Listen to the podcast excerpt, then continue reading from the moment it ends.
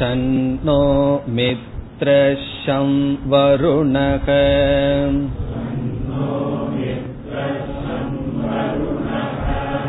ஷன்னோ பவத்வர்யமா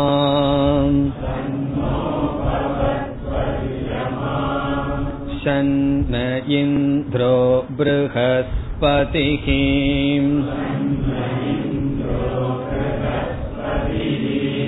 ஷன்னோ விஷ்ணுருருக்ரமஹ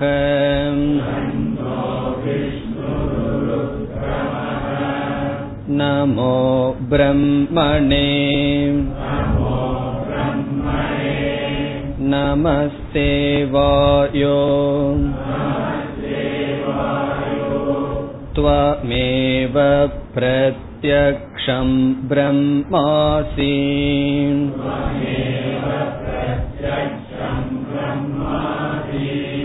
த்வமேவ ப்ரத்யக்ஷம் ப்ரஹ்ம வதிஷ்யாமி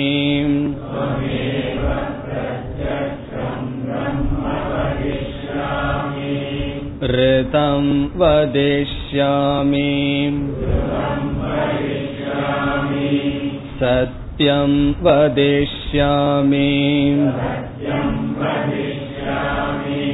தன்மாமவது தத்வக்தாரமவது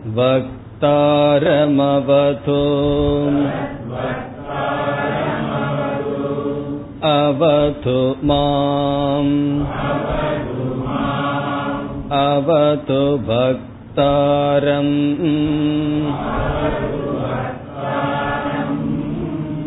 ஓம் சாந்தி சாந்தி சாந்திஹி.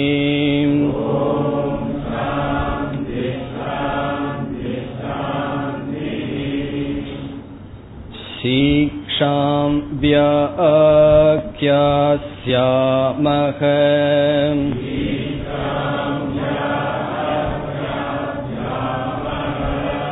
வர்ணஸ்வரஹ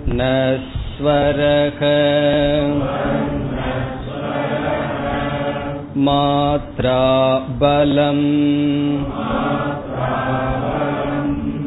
சாமசந்தானஹ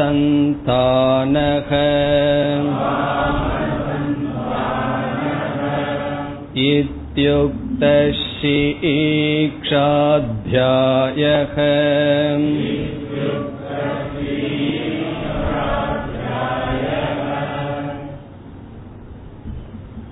முதல் அனுபாகத்தில் சாந்தி பாடத்தை நாம் பார்த்தோம். இரண்டாவது அனுபாகத்தில் ஆசிரியர் எதை கூறுகிறார் என்பதை அவரே அறிமுகப்படுத்தினார். சீக்ஷாம் வியாக்யாஸ்யாமக வியாக்யாஸ்யாமக நாங்கள் விளக்குகின்றோம். எதை விளக்குகின்றோம்? சீக்ஷாம். சீக்ஷா என்றால் சிக்ஷா. எப்படி சொற்களை உச்சரித்தல் என்கின்ற சாஸ்திரம், அதை நாங்கள் கூறுகின்றோம் என்று. முதலில் சாந்தி பாடத்தை தொடர்ந்து எப்படி வேதத்தை உச்சரிக்க வேண்டும், உச்சரிக்கின்ற விஷயத்தில் எவைகளையெல்லாம் மனதில் கொள்ள வேண்டும் என்று ஆசிரியர் கூறுகின்றார். இந்த அனுபாகம் மிக மிக சிறியது, இரண்டே வரியுடன் கூடியது. இதில் படிக்கும் பொழுது கவனமாக இருக்க வேண்டும். அதுதான் இந்த அனுபாகத்தினுடைய சாரம். அதற்கு காரணம் சென்ற வகுப்பில் பார்த்தோம். கர்ம காண்டத்தில் ஒரு யாகத்தை நாம் தவறாக செய்துவிட்டால் பிராயசித்தத்தின் மூலமாக நமக்கு தவறான செய்ததிலிருந்து, பாவத்திலிருந்து விடுதலை அடையலாம்.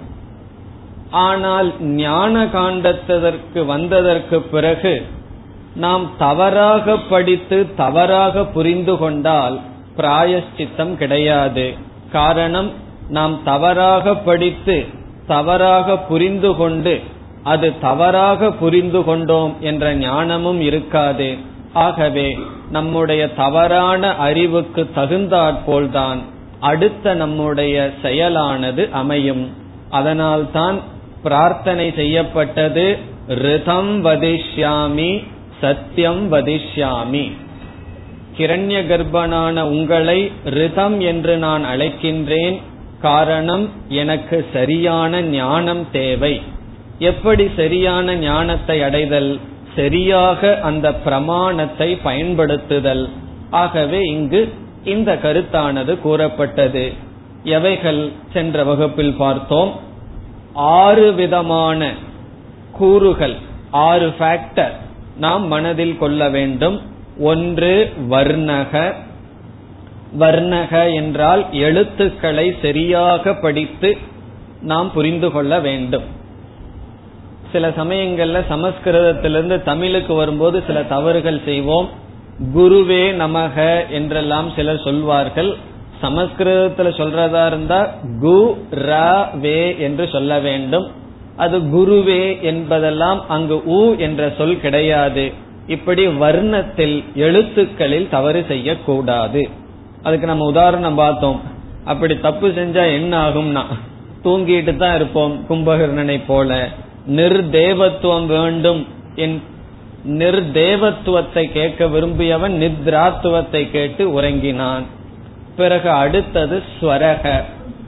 இந்த ஸ்வரக என்பது படித்து புரிந்து கொள்வதில் அதிக இடம் கிடையாது.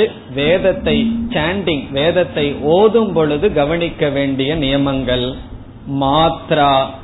மாத்ரா என்றால் ஒரு சொல்லுக்கு எவ்வளவு காலம் கொடுக்க வேண்டுமோ அவ்வளவு காலம் ஒரு எழுத்துக்கு கொடுத்தல்.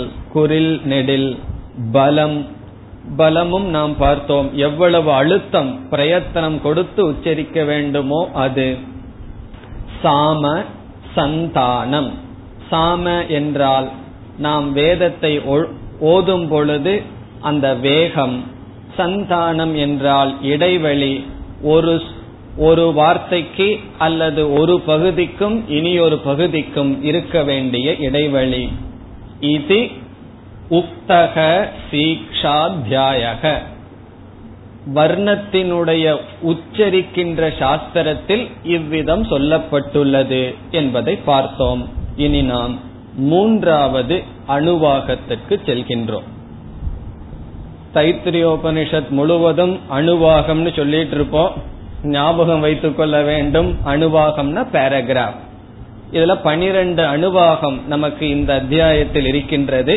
இப்பொழுது மூன்றாவது அணுவாகத்திற்குள் செல்லலாம். சக நௌ யசகம் சகனோ பிரம்ம வர்ச்சசம்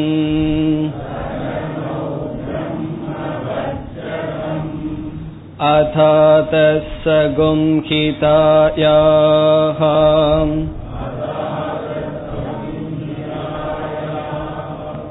உபநிஷதம் வ்யாக்யாஸ்யாமஹ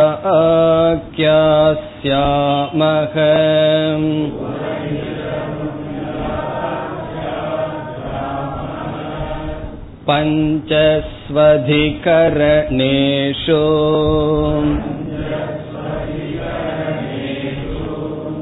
அதிலோகமதிஜ்யோதிஷம்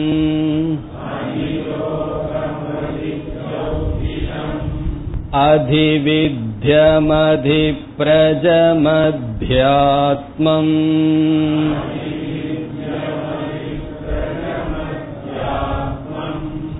தாமகாசகும்ஹிதா இத்யாசக்ஷதே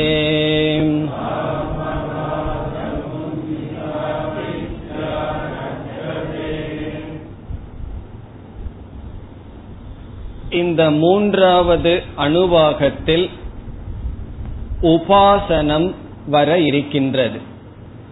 உபாசனம் என்றால் தியானம். ஒரு விதமான தியானம் இங்கு பேசப்படுகின்றது.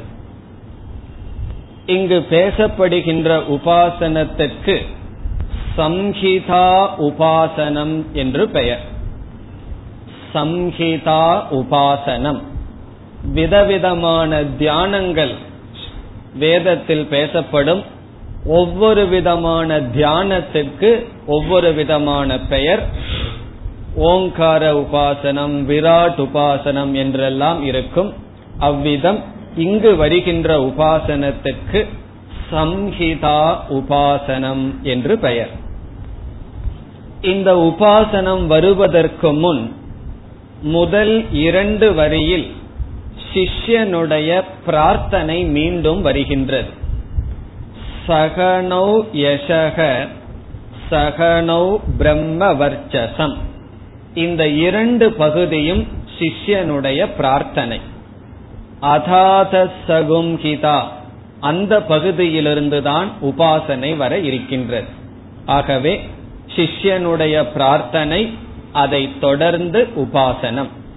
முதலில் சிஷ்யனுடைய பிரார்த்தனை என்ன என்று பார்ப்போம். இதனுடைய மொழிபெயர்ப்பை பார்த்துவிட்டு விளக்கத்திற்கு வரலாம். சிஷ்யன் என்ன பிரார்த்தனை செய்கின்றான்? சக நௌ யசக. நௌ என்றால் எனக்கும் குருவிற்கும், குருவுக்கும் சேர்ந்து சிஷ்யன் பிரார்த்தனை செய்கின்றான். சக என்றால் எங்கள் இருவருக்கும் சேர்ந்து. ஆவயோகோ சக. நௌ என்றால் இருவருக்கும். இங்கு இருவருக்கும் என்பது சிஷ்யனாகிய எனக்கும் குருவானவருக்கும். சக என்றால் டுகெதர், சேர்ந்து. என்ன வேண்டுமாம்? யசக. யசக என்றால் புகழ், கீர்த்தி. அஸ்து என்ற வார்த்தையை சேர்த்துக்கணும். புகழ் வரட்டும், கீர்த்தியானது எங்களுக்கு வரட்டும். பிறகு 2வது பிரார்த்தனை என்ன? சக நௌ, குருவுக்கும் எனக்கும் சேர்ந்து பிரம்மவர்ச்சசம் அஸ்து. பிரம்மவர்ச்சசம் என்றால் தேஜஸ், காந்தி, தேஜஸ், உடலில் இருக்கின்ற ஒரு விதமான தேஜஸ். வேதமெல்லாம் படித்தவர்களை பார்த்தால் அந்த முகத்திலேயே அவர்களுக்கு ஒரு தேஜஸ் இருக்கும். அதைத்தான் பிரம்ம வர்ச்சசம் என்று சொல்லப்படுகிறது. இங்கு பிரம்ம என்றால் வேதம். வேதத்தை படிப்பதனாலும் வேதத்தின் சொன்னபடி வாழ்க்கை நடப்பதனாலும் வருகின்ற ஒரு தேஜஸ், ஒரு ஒளி, ஒரு பவர், ஒரு சக்தி, அது எங்களிடம் இருக்கட்டும். பிரம்ம வர்ச்சசம் யசக, இந்த 2ம் எனக்கும் குருவுக்கும் இருக்கட்டும் என்பது பிரார்த்தனை. இங்கு யசக என்பது எப்படிப்பட்ட புகழ் என்றால், ஆசிரியர் இப்பொழுது ஒரு உபாசனையை சொல்ல போகிறார், சம்ஹிதா உபாசனம் என்று. அந்த உபாசனையை செய்வதனால் வருகின்ற புகழ் இருக்கட்டும். இங்கு யசக என்றால் புகழ். இந்த உபாசனையை செய்வதனால் வருகின்ற புகழ் இருக்கட்டும். அல்லது ஆசிரியருக்கு இந்த உபாசனையை உபதேசம் செய்வதனால் வருகின்ற புகழ் இருக்கட்டும். மொத்தத்துல சிஷ்யன் எதை கேட்கின்றான்? யசக, புகழ் வேண்டும் என்று கேட்கின்றான். தனக்கு மட்டும் கேட்கவில்லை, குருவுக்கும் புகழ் வேண்டும், எனக்கும் கீர்த்தி வேண்டும் என்று கேட்கின்றான். பிறகு பிரம்ம வர்ச்சசம், அதுவும் தேவை என்று கேட்கின்றான். இந்த இடத்தில் சங்கரர் கவனமாக எழுதுகின்றார், இந்த பிரார்த்தனையானது சிஷ்யனுடைய பிரார்த்தனை, குருவினுடைய பிரார்த்தனை அல்ல. காரணம் சொல்கின்றார், கிருத கிருதார்த்தத்துவாத் என்று சொல்கின்றார். அர்த்தம் என்றால் வாழ்க்கையில் அடைய வேண்டியது, கிருதம் என்றால் அடையப்பட்டது. குருவானவர் வாழ்க்கையில் அவருக்கு அடைய வேண்டியதை அடைந்துவிட்ட காரணத்தினால் வேண்டுதல் என்பதே ஒன்று கிடையாது. இத பிரார்த்தனைன்னு சொல்லலாம், வேண்டுதல்னு சொல்லலாம், அப்படி ஒன்றும் கிடையாது. ஆகவே இந்த பிரார்த்தனையானது சிஷ்யனுடைய பிரார்த்தனை, அவனுக்கு தான் அடைய வேண்டியது இருக்கின்றது. ஆகவே புகழ் வேண்டும் என்று கேட்கின்றான். இனி அடுத்த கேள்வி நமக்கு வருவது, சிஷ்யனுக்கு வைராகியம் இருக்கணுமா இல்ல எனக்கு புகழ் வேணுமான்னு எப்படி கேட்க முடியும் என்றால், இந்த இடத்தில் இந்த உபாசனையை செய்கின்ற சிஷ்யன் அல்லது இந்த பிரார்த்தனை செய்கின்ற சிஷ்யன் வேதாந்தத்திற்கு வந்தவனாக இருந்தால் அதற்கு வேறு பதில சொல்ல போறோம். அவன் ஒரு உபாசகனாக மட்டும் இருக்கின்றான். எத்தனையோ பேர் வேதம் படிப்பார்கள், வேத விப்பண்ணனாக இருப்பார்கள், அவர்களெல்லாம் வேதாந்தத்திற்கு வரவில்லை. ஆகவே இவன் ஒரு தியானம் செய்கின்ற உபாசகனாக மட்டும் இருந்தால் இப்படி கேட்பதில் நமக்கு ஒரு விதமான கஷ்டமும் கிடையாது. காரணம் என்ன, அவனுக்கு எவ்வளவோ பொருள் தேவை, பணம் தேவை, பசு தேவை, அதில் புகழும் தேவை.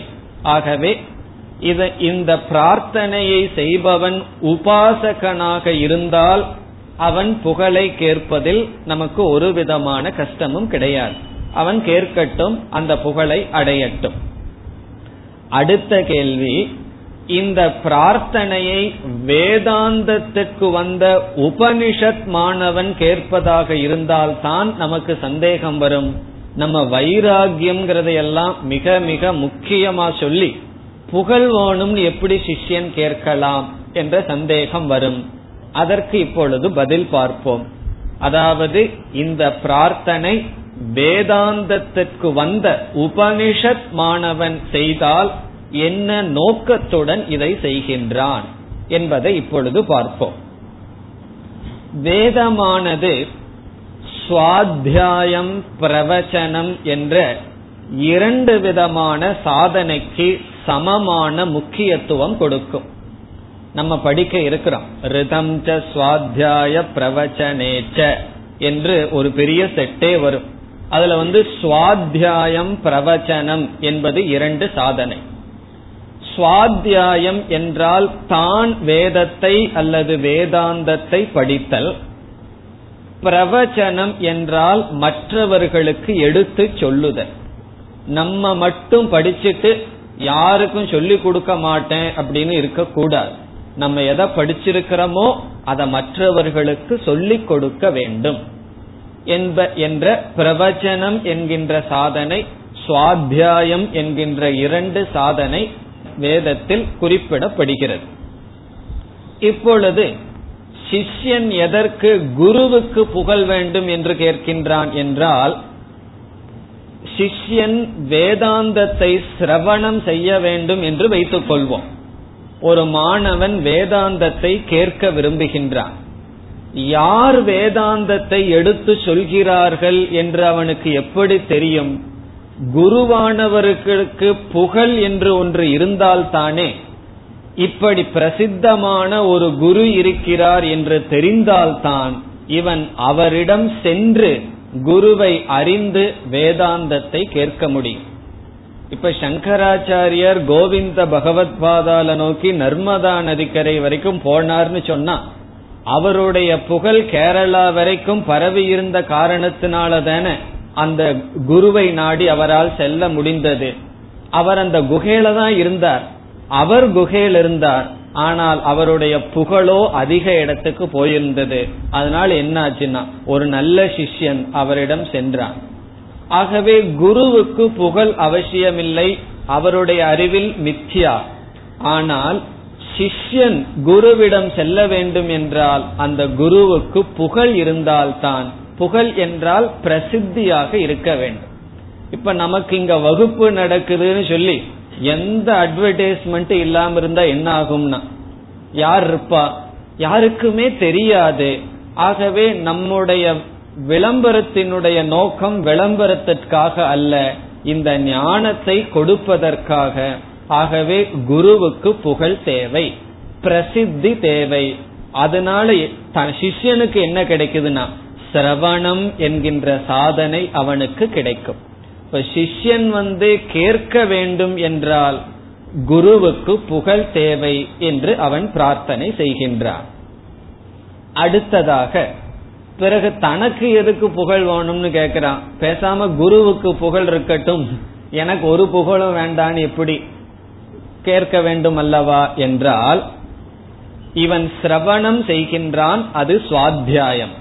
பிறகு இந்த சிஷ்யன் என்ன செய்ய வேண்டும்? பிரவச்சனம் செய்ய வேண்டும். தான் பிரவச்சனம் செய்ய வேண்டும் என்றால் தனக்கும் புகழ் வேண்டும். ஆகவே நாம் படித்த அறிவை எடுத்து உரைப்பதே ஒரு விதமான சாதனை, அது ஒரு விதமான நிதித்தியாசனம். ஆகவே தான் இந்த ஞானத்தை மற்றவர்களிடம் பகிர்ந்து கொள்ள வேண்டும், அதற்காக எனக்கு புகழ் தேவை.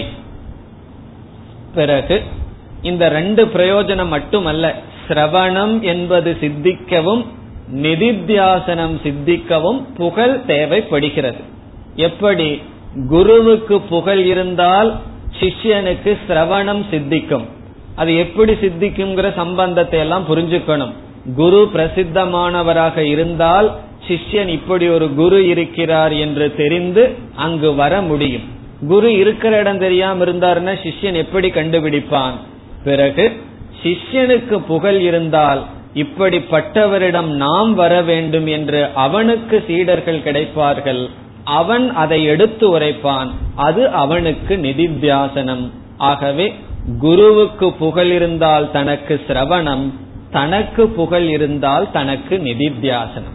இப்ப நமக்கு புகழ் இருந்ததுன்னா என்ன பிரயோஜனம்னா, குருவுக்கு புகழ் இருக்கிறதுனால நிதித்தியாசனம் ஆகிறது, தான் அறிந்ததை மற்றவர்களிடம் பகிர்ந்து கொள்ள முடிகிறது. இது மட்டுமல்ல, இந்த சுவாத்தியாய பிரவச்சனம் என்று இருந்தால்தான் இந்த சம்பிரதாயம் என்பது சித்திக்கும். சம்பிரதாயம் என்றால் குரு சிஷ்ய பரம்பரையாக இந்த ஞானமானது வருகின்றது. இந்த ஞானத்தை வெறும் புஸ்தகத்துல பிரிண்ட் பண்ணி வச்சிருந்தா இது இந்த ஞானமானது செல்லாது. அது உயிருடன் இருக்கின்ற குரு சிஷ்யனுடைய பரம்பரையில் தான் இந்த ஞானமானது ஓடி வரும். ஆகவே இந்த புகழ் என்பது சம்பிரதாயத்துக்கு ஒரு லிங்க், இந்த சம்பிரதாயத்தை இணைக்கின்ற ஒரு சாதனை.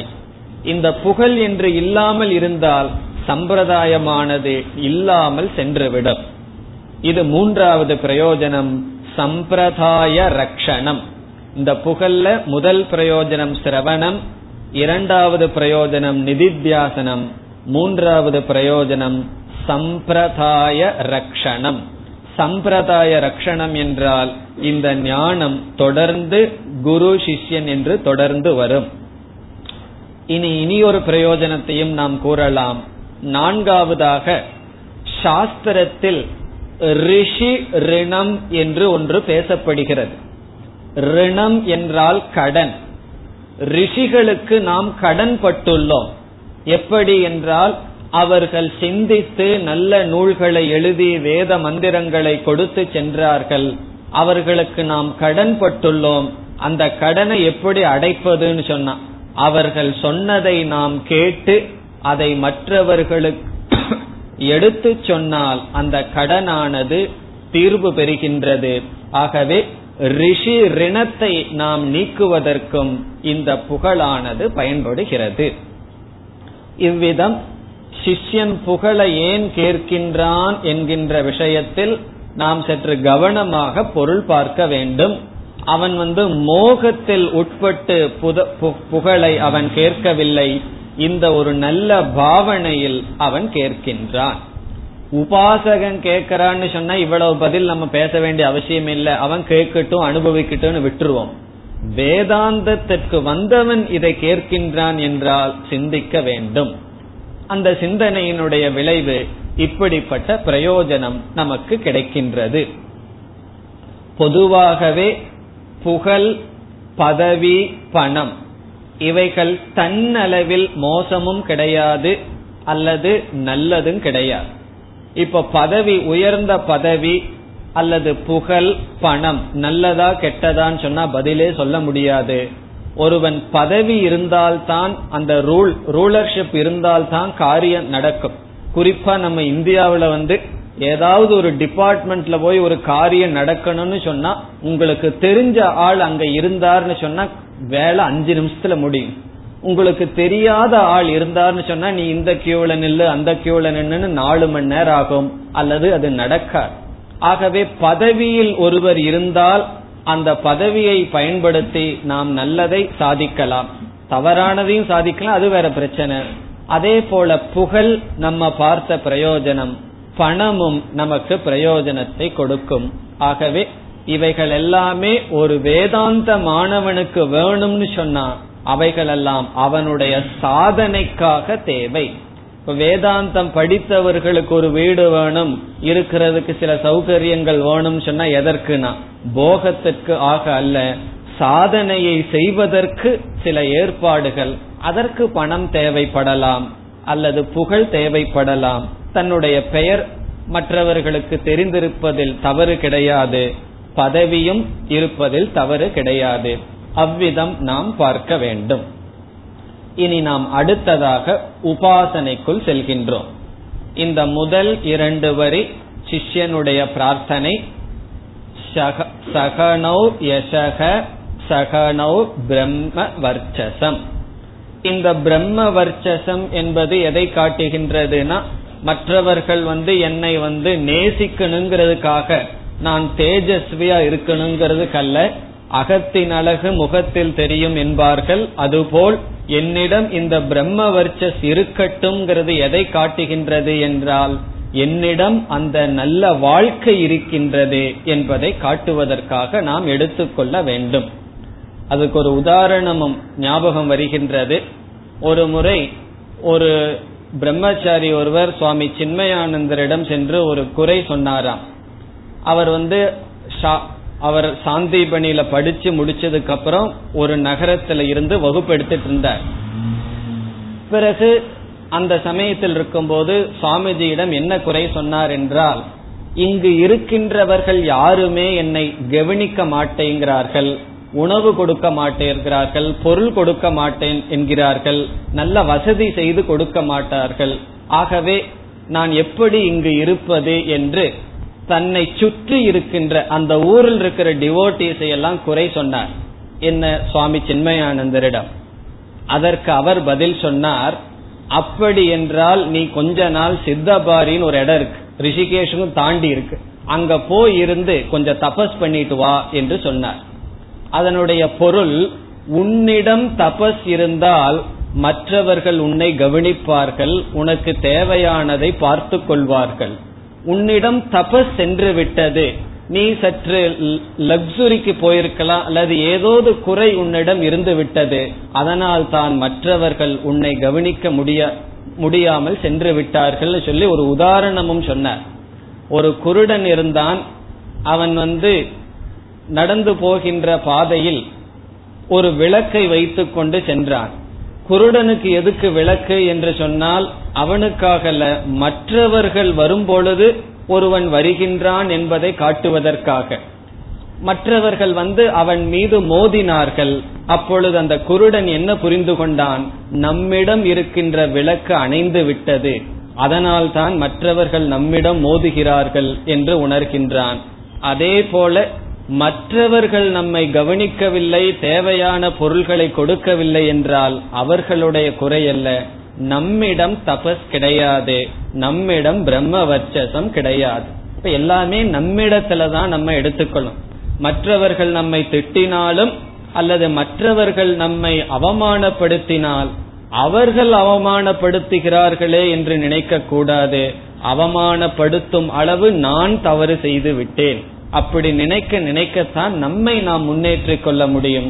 ஆகவே என்னிடம் பிரம்ம வர்ச்சசம் இருக்கட்டும் என்றால் இந்த வாழ்க்கையில் நான் ஸ்டெடியாக இருக்க வேண்டும் என்பதுதான் இறுதியான பிரார்த்தனை. இனி நாம் உபாசனைக்கு வருகின்றோம்.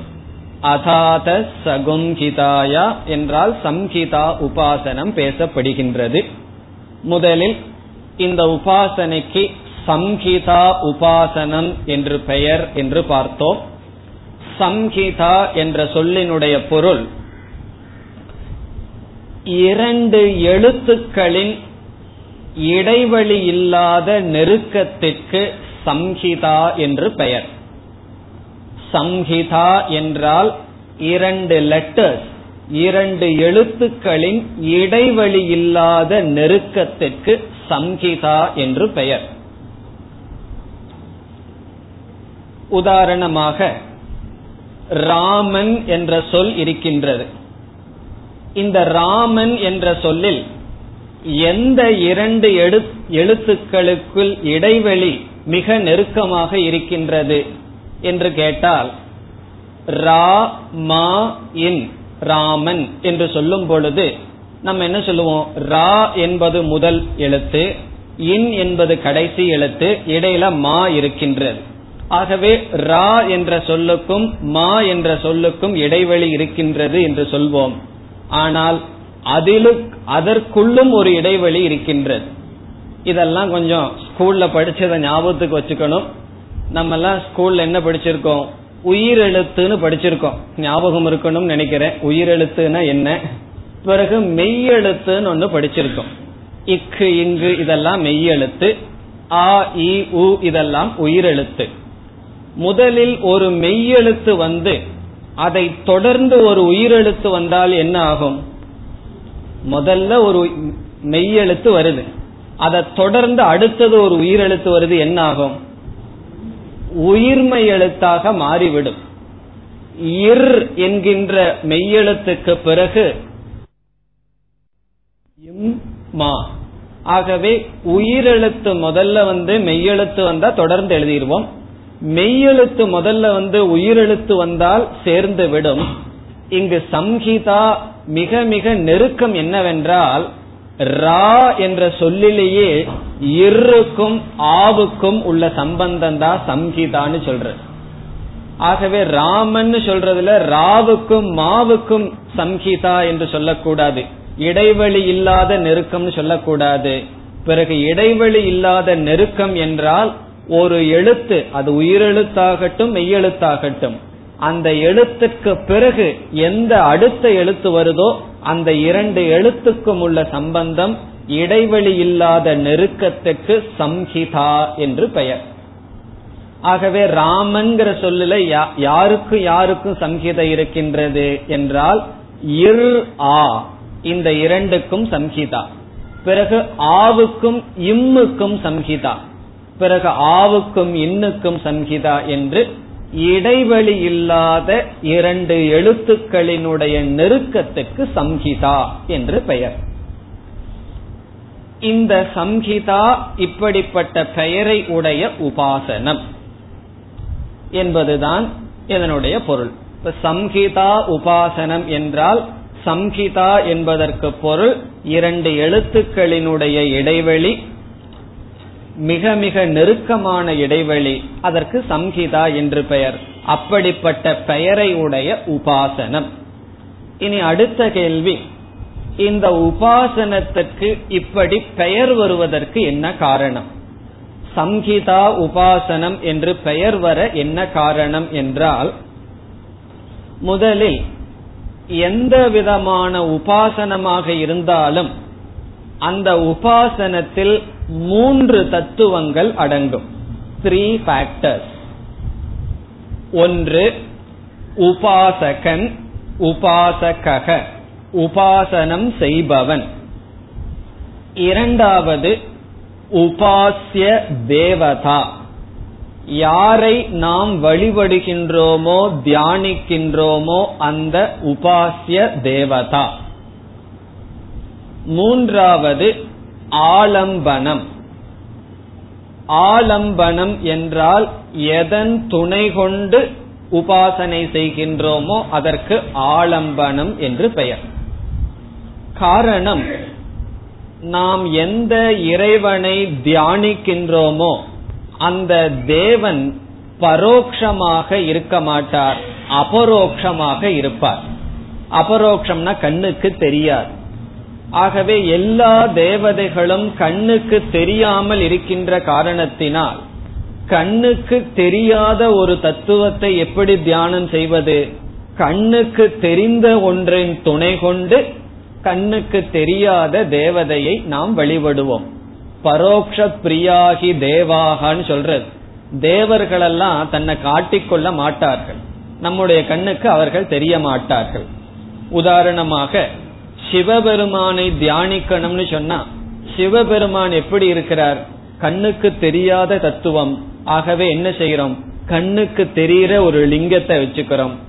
பிறகு சிவபெருமானிடம் இருக்கின்ற ஆத்ம ஞானத்தை, ஆத்ம ஞானத்துடன் இருக்கின்ற சிவபெருமான தியானிக்கணும்னு என்ன செய்யறது? அந்த ஞானமும் அந்த தத்துவமும் கண்ணுக்கு தெரியுமா? உடனே தட்சிணாமூர்த்தி என்கின்ற ஒரு ஆலம்பனத்தை கொடுக்கின்றோம். அவரே உருவமாகவும் அருவமாகவும் இருக்கிறார்ங்கிற தத்துவத்துடன் கூடிய தேவதையை எப்படி வழிபடுவது? சிவலிங்கம் என்கின்ற ஒரு ஆலம்பனத்தை கொடுக்கின்றோம். எனக்கு பணம் வேணும், செல்வம் வேண்டும் என்றால் என்ன செய்வது? உடனே லக்ஷ்மி என்கின்ற உருவத்தை கொடுத்து வழிபடுகின்றோம். ஆகவே கண்ணுக்கு தெரியாத தத்துவமான தேவதைகளை எந்த உருவத்தின் துணை கொண்டு நாம் வழிபடுகின்றோமோ அந்த உருவத்துக்கு ஆலம்பனம் என்று பெயர். உபாசனை செய்பவன் செய்யப்படுகின்ற தேவதை ஆலம்பனம் என்று 3 இருக்கின்றது. இதில் சாலிகிராமம் விஷ்ணுவுக்கு ஆலம்பனமாக இருக்கலாம், அல்லது இறைவனுடைய ஒரு போட்டோ கூட ஆலம்பனமாக இருக்கலாம். எதை நாம் கண்ணுக்கு முன்னாடி தெரிந்ததை வச்சு தெரியாத ஒரு தத்துவத்தை நாம் அதில் ஏற்றி வைத்து தியானம் செய்கின்றோம். இன்னைக்கு நமக்கு இருக்கிற ஆலம்பனம் எல்லாம் மிக மிக சுலபமானதா இருக்கும். எப்படி என்றால், ஒன்னா ஒரு லிங்கமா இருக்கும், அல்லது சாலிகிராமமா இருக்கலாம், அல்லது ஒரு உருவமாக இருக்கலாம், அல்லது ஒரு பிக்சராக ஒரு போட்டோவாக கூட இருக்கலாம். ஆனால் நாம் இந்த உபநிஷத்துல எல்லாம் பார்க்க போறோம், அந்த ஆலம்பனமே மிக மிக சூக்ஷ்மமானது. நமக்கு சூக்ஷ்மமானது, வேதம் படிச்சுட்டு வர்றவங்களுக்கு சூக்ஷ்மமாக இல்லை. பிறகு ஒரு உபாசனை எந்த தேவதையை குறித்ததோ அதனுடைய பெயர்ல உபாசனை விளங்கலாம். இப்ப நம்ம என்ன கேள்வி கேட்டிருக்கோம்? சம்ஹிதா உபாசனைன்னு பேர் வர்றதுக்கு என்ன காரணம் என்றால், எந்த தேவதையை குறித்து உபாசனை இருக்கோ அந்த தேவதையினுடைய பெயர்ல உபாசனை இருக்கலாம். எப்படிப்பட்ட ஆலம்பனத்தின் துணை கொண்டு உபாசனை செய்கிறோமோ அதனுடைய பெயரிலும் உபாசனையானது விளங்கலாம். உதாரணமாக, நாம் ஸ்தூல பிரபஞ்சத்துக்கு ஆதாரமாக இருக்கின்ற தேவதைக்கு விராட் என்று பெயர். அந்த தேவதையை மனதில் நினைத்து உபாசனை செய்தால் அதற்கு விராட் உபாசனை என்று பெயர். இப்ப விராட் உபாசனா, விராட் தியானம் என்று பெயர் வர காரணம் என்ன? தேவதையினுடைய அடிப்படையில். சூக்ஷ்ம பிரபஞ்சத்துக்கு ஆதாரமாக இருக்கின்ற தேவன் ஹிரண்ய கர்ப்பன்னு சொல்லப்படும். அவரை வழிபட்டால் ஹிரண்ய கர்ப்ப உபாசனம் என்று சொல்லலாம். இவ்விதம் எந்தெந்த தேவதையை நினைத்து உபாசனை செய்கின்றோமோ அந்தந்த தேவதையினுடைய பெயரில் உபாசனை இருக்கலாம். பிறகு எந்த ஆலம்பனத்தின் அடிப்படையில் உபாசனை செய்கிறோமோ அதனுடைய அடிப்படையிலும் உபாசனை அமையலாம். இங்கேயே இனியொரு உபாசனைய சப்தத்தை எடுத்துட்டு அந்த சப்தத்துக்குள் அந்த தேவதையை வைத்து தியானம் செய்வோம். அப்ப என்ன ஆகும்னா, ஓங்காரம் என்பது ஆலம்பனமாகிவிடும். ஆகவே ஓங்காரம் ஆலம்பனமாக இருப்பதனால் அந்த உபாசனைக்கு ஓங்கார உபாசனம் என்று சொல்லலாம். லிங்க உபாசனம், சாலிகிராம உபாசனம், எப்படி வேண்டுமானாலும் கூறலாம். அந்த ஆலம்பனத்தை எடுத்து கொண்டார். இவ்விதம் ஆலம்பனத்தினுடைய அடிப்படையில், தேவதையினுடைய அடிப்படையில் உபாசனைக்கு பெயர் வரும். இப்ப இங்க என்ன ஆயிருக்குன்னா, ஆலம்பனத்தினுடைய அடிப்படையில் இங்கு சம்ஹிதா உபாசனம் என்ற பெயர் வருகிறது. இது இந்த ஆலம்பனத்தை புரிஞ்சுக்கிறது தான் கஷ்டம். சாதாரணமா தேவதையை புரிஞ்சுக்கிறது ஈஸி, கஷ்டம்னு சொல்லுவோம். ஆனா இங்க என்ன ஆகும்னா, தேவதைகள் எல்லாம் ரொம்ப சுலபம். ஆலம்பனத்தை தான் இப்ப புரிந்து கொள்வதற்கு முயற்சி செய்ய வேண்டும். இந்த 3 தத்துவம் ஞாபகம் இருக்கணும். உபாசகன், ஆலம்பனம், தேவதா. உபாசனை செய்பவன் அந்த கண்ணுக்கு தெரியாத தேவதையை எந்த ஒரு தெரிந்த பொருளின் மீது ஏற்றி வைத்து வழிபடுகிறானோ அதற்கு ஆலம்பனம். இப்ப இங்கு என்ன ஆலம்பனம் என்றால், 4 எழுத்துக்கள் ஆலம்பனமாக இருக்கின்றது. 4 எழுத்துன்னு சொல்ல முடியாது, 4 கூறுகள், 4 ஃபேக்டர்ஸ். இந்த ஃபேக்டர்ங்கிறதுக்கு தமிழ் வார்த்தை கிடைக்காதனாலதான் கஷ்டப்பட வேண்டியது. ஃபோர் ஃபேக்டர் என்றால் 4 தத்துவங்கள், அது ஆதாரமாக இருக்கின்றது. அந்த 4 எழுத்துக்கள் மீது என்ன செய்யணுமா, ஒவ்வொரு தேவதையையும் வச்சு தியானம் செய்ய வேண்டும். இப்போ ஒரு எழுத்தை வச்சு அந்த எழுத்துல அந்த தேவதைய வைக்கணும். பிருத்திவி தேவதை, ஆதித்ய தேவதைன்னு சொல்லி விதவிதமான தேவதைகளை நம்ம எதுல வச்சு தியானம் பண்றோம், எப்படி சிவலிங்கம் சாலிகிராமம் இருக்குமோ அதே போல அந்த எழுத்துக்கள்ல வச்சு தியானம் செய்ய வேண்டும். இது எதற்கு எழுத்துக்களை எல்லாம் வச்சு தியானம் எதற்கு பண்ணணும்னா, இங்கு வேத அத்தியனம் செய்து சிக்ஷா சாஸ்திரத்தை எல்லாம் படிச்சிட்டு இருக்கிற மாணவனுக்கு என்ன இருக்கும்னா, மனசுல பூரா சப்த பிரபஞ்சமாகவே இருக்கும், எல்லாம் வேதமே மனசுல ஓடிட்டு இருக்கும். ஆகவே அது அவனுக்கு சுலபம். ஆகவே இந்த உபாசனை செய்யப்படுகிறது. இப்ப அந்த எழுத்துக்கள் 4 எழுத்துக்கள் என்னென்னு பார்ப்போம். அத பார்க்கிறதுக்கு முன்னாடி தமிழ்ல ஒரு உதாரணத்தை பார்த்துட்டு பிறகு நம்ம போர்ல எழுதியிருக்கிறோமே அந்த உதாரணத்துக்கு போலாம். 2 சொற்களை நாம் சேர்த்து எழுதும் பொழுது அந்த சொற்களானது கூட்டு சொல்லாக சில சமயங்களில் மாறிவிடும். இப்ப சூரியன்னு ஒரு வார்த்தை இருக்கு, உதயம்னு ஒரு வார்த்தை இருக்கு, ரெண்டு சேர்ந்தா சூரியோதயம். சந்திரன் ஒரு வார்த்தை இருக்கு, உதயம் ஒரு வார்த்தை இருக்கு, சந்திரோதயம்னு சேர்ந்து மாறிக்கும். இதற்கு சமஸ்கிருதத்தில் சந்தி என்று சொல்லப்படுகிறது. சந்தி என்றால் 2 சொற்களினுடைய சேர்க்கை, அதற்கு பெயர் சந்தி. இந்த சந்தியில 4 தத்துவம் வர இருக்கின்றது, 4 வர இருக்கின்றது. அந்த சந்தி ரூல்ல வச்சுதான் இங்கு உபாசனையே இருக்கின்றது. நம்ம கிராமர் புரியுதோ இல்லையோ, இங்க சுலபமா நமக்கு எவ்வளவு தேவையோ அவ்வளவு மட்டும் பார்ப்போம். இப்ப தமிழ்ல ஒரு உதாரணத்தை பார்த்துட்டு சமஸ்கிருதத்திற்குள்ள செல்லலாம். 2 வார்த்தை இருக்கு, நம்மை அப்படின்னு ஒரு வார்த்தை, சார்ந்து அப்படின்னு ஒரு வார்த்தை இருக்கிறது. ஒரு வாக்கியத்துல அவர்கள் நம்மை சார்ந்து வாழ்கிறார்கள் இப்படி ஒரு வார்த்தை இருக்குன்னு வச்சுக்கோ. இப்ப நம்மைன்னு ஒரு வார்த்தை, சார்ந்துன்னு ஒரு வார்த்தை, இந்த 2ஐயும் சேர்ந்து எழுதுனா நமக்கு எப்படி எழுதுவோம்? நம்மை சார்ந்துன்னு சேர்ந்து எழுதும் போது என்ன ஆகும், ஒரு இச்சுங்கிற வார்த்தையை எக்ஸ்ட்ரா சேர்த்திக்கும், நம்மை சார்ந்து. ஆகவே இந்த சந்திரூல்ல என்ன ஆகுதுன்னா, 2 வார்த்தை சேரும் பொழுது இடையில புதிதா ஒரு வார்த்தை வந்து விடுகிறது. அது எப்படிப்பட்ட வார்த்தை இடையில வரும் என்றால், எப்படிப்பட்ட சொல் முன்னாடி இருக்கு, எப்படிப்பட்ட சொல் பின்னாடி வருகின்றது, அதனுடைய அடிப்படையில் புதிய இச்சுங்கிற வார்த்தையோ இக் அப்படிங்கிற வார்த்தையோ சில வார்த்தைகள் எல்லாம் சேர்ந்துக்கும். ஆகவே இந்த சந்தி ரூல்ல, அதாவது 2 சொற்கள் சேருகின்ற விஷயத்தில் முன் எழுத்து 1, பிறகு 2வது எழுத்து 1, 2வது எழுத்துனா பிறகு வருகின்ற எழுத்து 2, பிறகு இடையில உள்ள ஒரு கேப் இருக்கு, அந்த இடையில கேப் இருக்கணுமே அந்த இடைவெளி, அந்த இடைவெளிக்குள்ள இனி ஒரு எழுத்து வந்து சேரும். இவ்விதம் 4 வர இருக்கின்ற. இப்ப நம்மை அப்படிங்கிற அந்த ஐ அப்படிங்கிற எழுத்து பூர்வ ரூபம், பூர்வ ரூபம்னா முதல் இருக்கின்ற பகுதி. நம்மை சார்ந்துங்கிற ஒருத்துல சா வருதே அது உத்தர ரூபம், உத்தர ரூபம்னா பின்னாடி வருகின்ற சொல். இந்த 2க்கு இடையில கண்ணுக்கு தெரியாத ஒரு இடைவெளி இருக்கும், அந்த இடைவெளிக்கு சந்தி என்று பெயர்.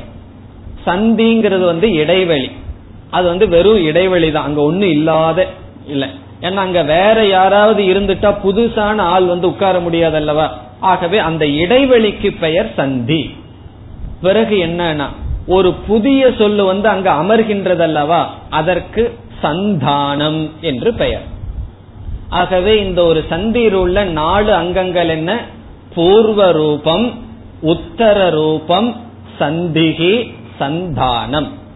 சந்தானம்னா இந்த லிங்க் லெட்டர், 2 சொல்லையும் சேர்க்கின்ற ஒரு எழுத்து, இடைவெளிக்கு சந்தி என்றும் முன் எழுத்து பின் எழுத்து என்று இந்த 4 வருகின்றது.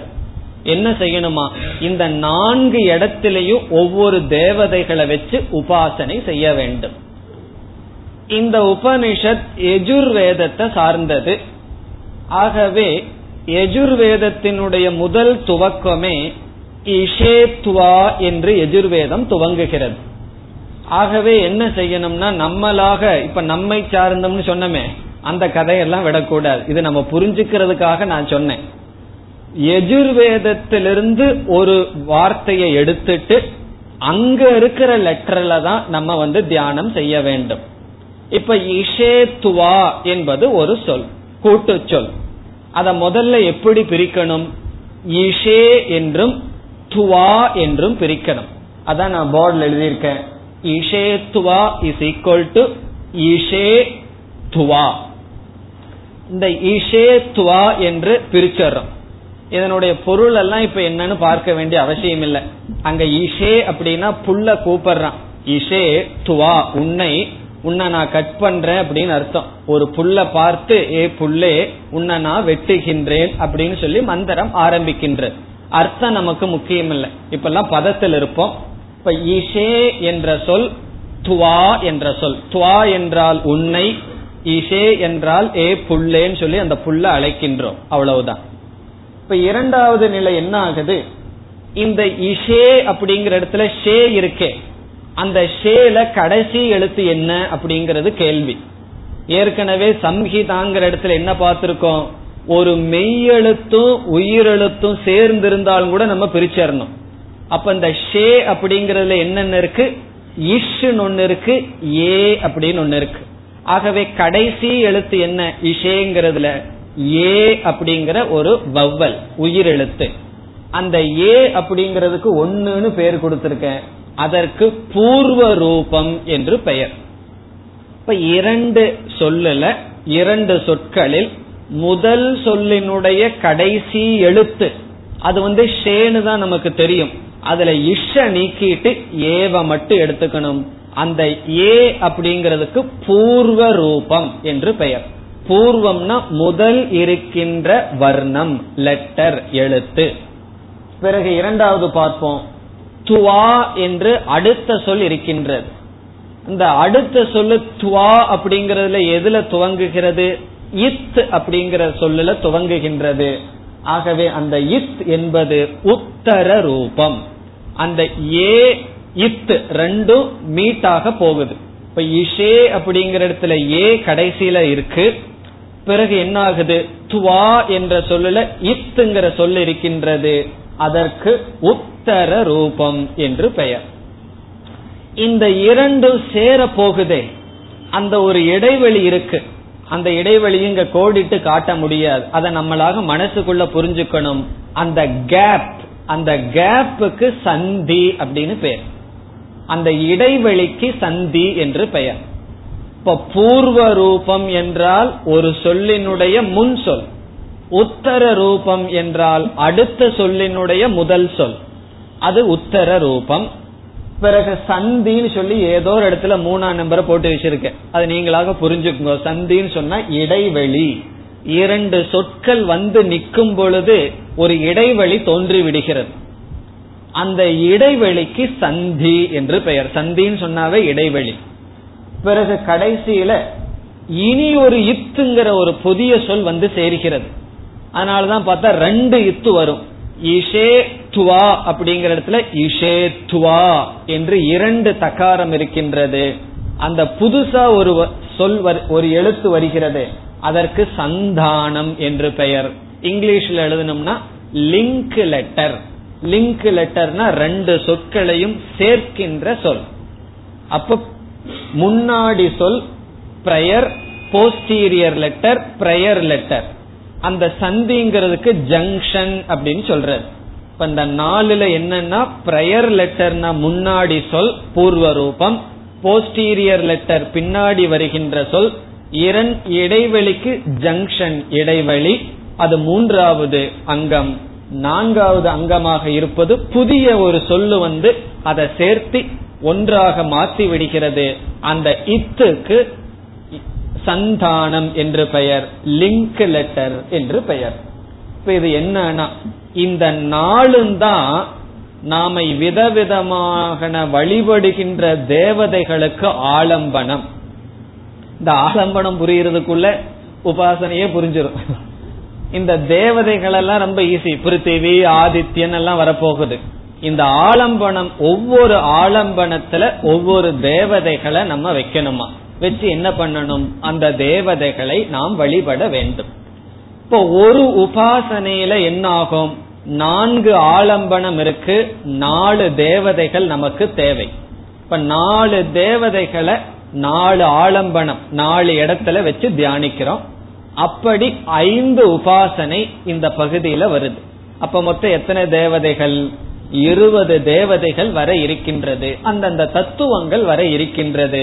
அவைகளையெல்லாம் என்ன பண்ணணும்னா, அந்த ஒவ்வொரு இடத்திலையும் ஒவ்வொரு லெட்டர் ஒவ்வொரு எழுத்திலையும் வச்சு அந்த எழுத்தை பார்த்து அந்த தேவதையை நினைக்கணும். ஏன்னா அந்த தேவதையை நம்ம பார்க்க முடியாது. இப்ப முதல்ல பிருத்திவி தேவதை வர இருக்கிறது. பிருத்திவி தேவதையை கண்ணுல பார்த்து புரிந்து கொள்ள முடியாது. ஆகவே பிருத்திவி தேவதைய மனசுல நினைக்கணும்னு சொன்னா முதல்ல என்ன செய்யணுமா, அந்த முதல்ல இருக்கிற ஒரு லெட்டர் என்ன, ஏ. அந்த ஏங்கிறது நினைக்கும் போதே பிருத்திவி தேவதைய நினைச்சிடணும். இப்ப ஏ அப்படிங்கிறது பிருத்திவி தேவதைய ஆலம்பனமா வச்சு அவ்விதம் நினைக்க வேண்டும். இதுல ஆச்சாரியர், மாதா, பிதா இதெல்லாம் வர இருக்கின்றது. ஆகவே 5 உபாசனை வர இருக்கின்றது. 5 உபாசனையில ஒவ்வொரு உபாசனையிலையும் 4 தத்துவங்கள். அந்த 4 தத்துவங்களுக்கு ஆதாரமாக இருப்பது இந்த இடங்கள், இந்த எழுத்துக்கள். ஆகவே இந்த உபனிஷத், இந்த உபாசனைக்கு சம்ஹிதா உபாசனம் என்ற பெயர் வருகின்றது. இதெல்லாம் அந்த காலத்துல மிக மிக பிரசித்தம். வேதம் அத்தியனம் பண்ற பசங்களை பார்த்தோம் அப்படின்னா அவன் காலையிலிருந்து சாயந்தரத்து வரைக்கும் அத்தியனம் பண்ணிட்டு இருப்பான். சாயந்தரம் பசங்களுக்குள்ள அத்தியன சம்பந்தமா தான் பேசிட்டு இருப்பான். அவனுக்கு கனவுன்னு ஏதாவது வந்தா சப்த ரூபமா தான் வந்துட்டு இருக்கும். இவ்விதம் மனதுல அந்த அத்தியனம், சந்தீரோல் இதெல்லாம் கிராமர் ரொம்ப இன்ட்ரெஸ்டா படிக்கிறவங்களுக்கு தெரியும். திடீர்னு ஒரு 60 வயசுக்கு மேல சில பேர்த்துக்கு கிராமர் படிக்க ஆசை வந்துடும். காலையிலிருந்து சாயந்தரத்து வரைக்கும் கிராமரையே படிச்சுட்டு இருப்பார்கள். என்ன ஆகும்னா கனவுலையெல்லாம் அந்த சந்தீரோல் தான் வந்துட்டு இருக்கும். ஆகவே அவர்களுக்கு இந்த உபாசனையை சொன்னா ரொம்ப சௌரியமா இருக்கும். ஏற்கனவே சந்தீரோல போட்டு நினைச்சிட்டு இருக்கோம். அந்த சந்தீரோலுக்குள்ளேயே அந்த தேவதைய வச்சா என்ன ஆகும்னா உபாசனை பண்றதுக்கே நல்லா இருக்கும். நமக்கு தான் நல்லா இருக்காது, தலைவலிக்கிற மாதிரி இருக்கு இதையெல்லாம் கேட்டா. ஆனாலும் அந்த உபாசனைய பார்க்கும் போதெல்லாம் ஒவ்வொரு உபாசனையிலிருந்து என்னென்ன வேல்யூ வருதுன்னு சொல்லி அதை நம்ம அப்படியே சேர்த்திக்குவோம். அப்பதானே கொஞ்சம் நல்லா இருக்கும். இல்ல அப்படின்னா கிளாஸ் சில பேர் போர் அடிக்குதுன்னு ஆரம்பிச்சிருவாங்க. இந்த அத்தியாயம் முடிஞ்சு சீக்ஷாவல்லி முடிஞ்சு வர ஆரம்பிச்சர்ன்னு முடிவு செய்து விடுவார்கள். வெறும் சாதமும் மோர் மட்டும் நல்லா இருக்குமா, அது கொஞ்சம் ஊர்கா வேணும். அது போல சில வேல்யூஸை எல்லாம் நம்ம சேர்ந்துதான் பார்க்க இருக்கின்றோம். இப்ப முதல்ல இந்த மூலத்திற்குள் செல்லலாம், உபனிஷத்திற்குள் செல்லலாம். அதாத சம்ஹிதாயா உபனிஷதம் வியாக்யாஸ்யாமக. முதல்ல என்ன சொல்லிருக்கின்றது, அத. அதற்கு அடுத்தது ஒரு சொல் அதஹ. அத என்றால் முதல்ல அதன்னு சொல்லுக்கு பொருள் பிறகு என்று பொருள். அத என்றால் ஆஃப்டர்வர்ட்ஸ், பிறகு. பிறகுன்னு சொன்னா எதற்கு பிறகுனா சீக்ஷாத்தியாயத்துக்கு பிறகு. இதற்கு முன்ன நம்ம என்ன படிச்சிருக்கோம், எப்படி படிக்க வேண்டும், அத்தியனம் பண்ண வேண்டும்னு படிச்சிருக்கோம். அதற்கு பிறகு என்று பொருள். வர்ணஸ்வராதி உச்சாரண அபியாச அனந்தரம். வர்ணஸ்வர ஆதி, வர்ணஸ்வர என்ன, வர்ணம் எல்லாம் நம்ம பார்த்ததுதான். ஆதி உச்சாரண அபியாச அனந்தரம். இந்த உச்சாரணையை அபியாசம் செய்ததற்கு பிறகு எழுத்துக்கள், ஸ்வரம் முதலிய உச்சாரணைகளை அபியாசம் செய்ததற்கு பிறகு இந்த உபாசனையை செய்ய வேண்டும். அதையெல்லாம் அபியாசம் பண்ணாம இந்த உபாசனையை செஞ்சா என்ன ஆகும்னா முதல்ல ஆலம்பனமே நமக்கு கிடைக்காது. தேவதையை பிடிச்சிட்டு ஆலம்பனத்தை விட்டுருவோம், அந்த மாதிரி ஆயிரும். காரணம் என்ன, ஆலம்பனம் எல்லாம் லெட்டர்ஸ், அந்த எழுத்துக்கள். ஆகவே அந்த உச்சாரணம் எல்லாம் செஞ்சு எழுத்துக்கள் எல்லாம் மனசுல பதிந்ததற்கு பிறகு என்று பொருள் அத. இனி ஒரு சொல்ல இருக்கேன், அதஹ. அதஹ என்றால் therefore, ஆகவே என்று பொருள். அத என்றால் பிறகு, அதக என்றால் ஆகவே. ஆகவேன்னு சொன்னா ஆகவேனா எதற்கு பிறகு ஒரு காரணம், தஸ்மாத் என்று பொருள். ஆகவே என்றால் என்ன சொல்லணும், அதற்கு என்ன பதில் என்றால் உபாசனம் செய்தால்தான் மன ஒருமுகப்பாடு நமக்கு கிடைக்கும். ஆகவே இப்ப சித்த ஏகாகிரக கேதுத்வாத் இந்த உபாசனையானது மன ஒருமுகப்பாட்டை கொடுக்கின்ற காரணத்தினால் என்று பொருள். சித்த ஏகாகிரதா கேதுத்வாத் மனதில் ஒருமுகப்பாட்டை ஒரு உபாசனை கொடுக்கின்ற காரணத்தினால் இந்த தியானத்தை செய்ய வேண்டும். எந்த விதமான தியானம் செய்தாலும் மன ஒருமுகப்பாடு கிடைக்கும். மன ஒருமுகப்பாடு இல்லைன்னு வச்சுக்கோ, 2 வருஷம் அல்லது 4 வருஷம் குருஸ்தோத்திரத்தை சொல்லிட்டு இருந்தாலும் என்ன செய்வோம், புஸ்தகத்தை வச்சுட்டு தான் சொல்ல வேண்டியது இருக்கும், இல்ல மாறி மாறி போயிடும். ஒரு 10 ஸ்லோகத்தை சேர்ந்து மனசுல சொல்லணும்னா என்ன இருக்கணும்னா மன ஒருமுகப்பாடு தேவை. வேதாந்தத்துல ரொம்ப வேகமா விதவிதமா இல்ல சிந்திச்சு வச்சிருப்போம், மைண்ட் ரொம்ப வேலை செஞ்சிருக்கும். அப்படி வேலை செய்யறதா நல்லது. அப்ப என்ன ஆகும்னா மனசு அந்த டிஸ்ட்ராக்ஷன்லயே இருந்துட்டு இருக்கும். பிறகு என்ன செய்யணும்னா மனசை கொஞ்சம் அமைதிப்படுத்தி ஒருமுகப்படுத்த வேண்டும். ஆகவே உபாசனையினாலதான் மனசை ஒருமுகப்படுத்த முடியும், வேறு மார்க்கம் கிடையாது. ஆகவே இந்த உபாசனை பேசப்படுகிறது. சங்கரர் இதை விட ஒரு நல்ல அர்த்தத்தை சொல்றார். என்னவென்றால் எந்த ஒரு ஞானமுமே 2 படியில தான் போகணும். ஒன்று சப்த கிரகணம், இனி ஒன்று அர்த்த கிரகணம். சப்த கிரகணம்னு சொன்னா ஒரு சொல்ல முதல்ல காதுல கேட்டணும், பிறகுதான் அதனுடைய அர்த்தம் நமக்கு மனசுல பதியும். இப்ப நான் உங்களுக்கு ஒரு சொல்ல சொல்லி அந்த சொல்லினுடைய அர்த்தத்தை சொன்ன உடனே மனதுல புரிகின்றது. இப்ப சம்ஹிதா என்ற சொல்ல நான் உங்களிடம் சொன்னவுடன் அது என்னன்னே மனசுல நம்ம வாங்கிக்கல. பிறகு என்ன சொன்னேன், 2 எழுத்துக்களின் இடைவெளின்னு சொன்னேன். உடனே என்னாச்சு, ஞானம் வந்தாச்சு. சம்ஹிதான் சொன்னா இதுதான். இப்ப நான் 2வதாக பயன்படுத்தும் பொழுதும் சொற்களை தானே பயன்படுத்தினேன். முதல்ல சம்ஹிதான் ஒரு சொல்ல பயன்படுத்தினேன். 2வது என்ன செய்தேன், 2 எழுத்துக்களின் இடைவெளி 3 சொல்ல பயன்படுத்தினேன். அந்த சொல்ல கேட்ட உடனே உங்களுக்கு என்ன ஆச்சுன்னா அர்த்தம் வந்துடுது. காரணம் ஏற்கனவே 2ங்கிற சப்தத்துக்கு அர்த்தம் தெரியும், 2 சொற்கள்ங்கிற சொல்லுக்கு அர்த்தம் உங்களுக்கு தெரியும், இடைவெளிங்கிற சொல்லுக்கு அர்த்தம் உங்களுக்கு தெரியும். ஆகவே எந்த ஒரு புதிய அறிவு வர வேண்டும்னு சொன்னா ஏற்கனவே அந்த சொற்கள் பிரசித்தமா இருக்கணும். பிறகு 2வதா தான் அறிவானது நமக்கு வரும். அதனாலதான் வேதம் என்ன செய்வார்கள், முதல்ல அர்த்தம் தெரியாம மக்கப் பண்ணிட வேண்டியது, மனப்பாடம் செய்து விட வேண்டும். பிறகு என்ன ஆகும்னா அங்க அர்த்தம் படிக்க படிக்க ஏற்கனவே சப்த ஞானம் மனசுல இருந்தாச்சு, 50% ஓவர், பாதி மனசுல வாங்கியாச்சு. மீதி பாதி என்னன்னா அந்தந்த சப்தத்துக்கு அந்தந்த அர்த்தம் நம்ம தாய்மொழியில கேட்கும் பொழுது குரு விளக்கும் பொழுது மனசுல அப்படியே புரியும். இப்ப பகவத்கீதையினுடைய ஒரு ஸ்லோகத்தை நீங்க மனப்பாடம் பண்ணிட்டீங்கன்னு வச்சுக்கோ, அந்த மனப்பாடம் பண்ண ஸ்லோகத்துக்கு வகுப்புல அர்த்தத்தை சொன்னா அந்த அர்த்தம் மறக்கவே மறக்காது.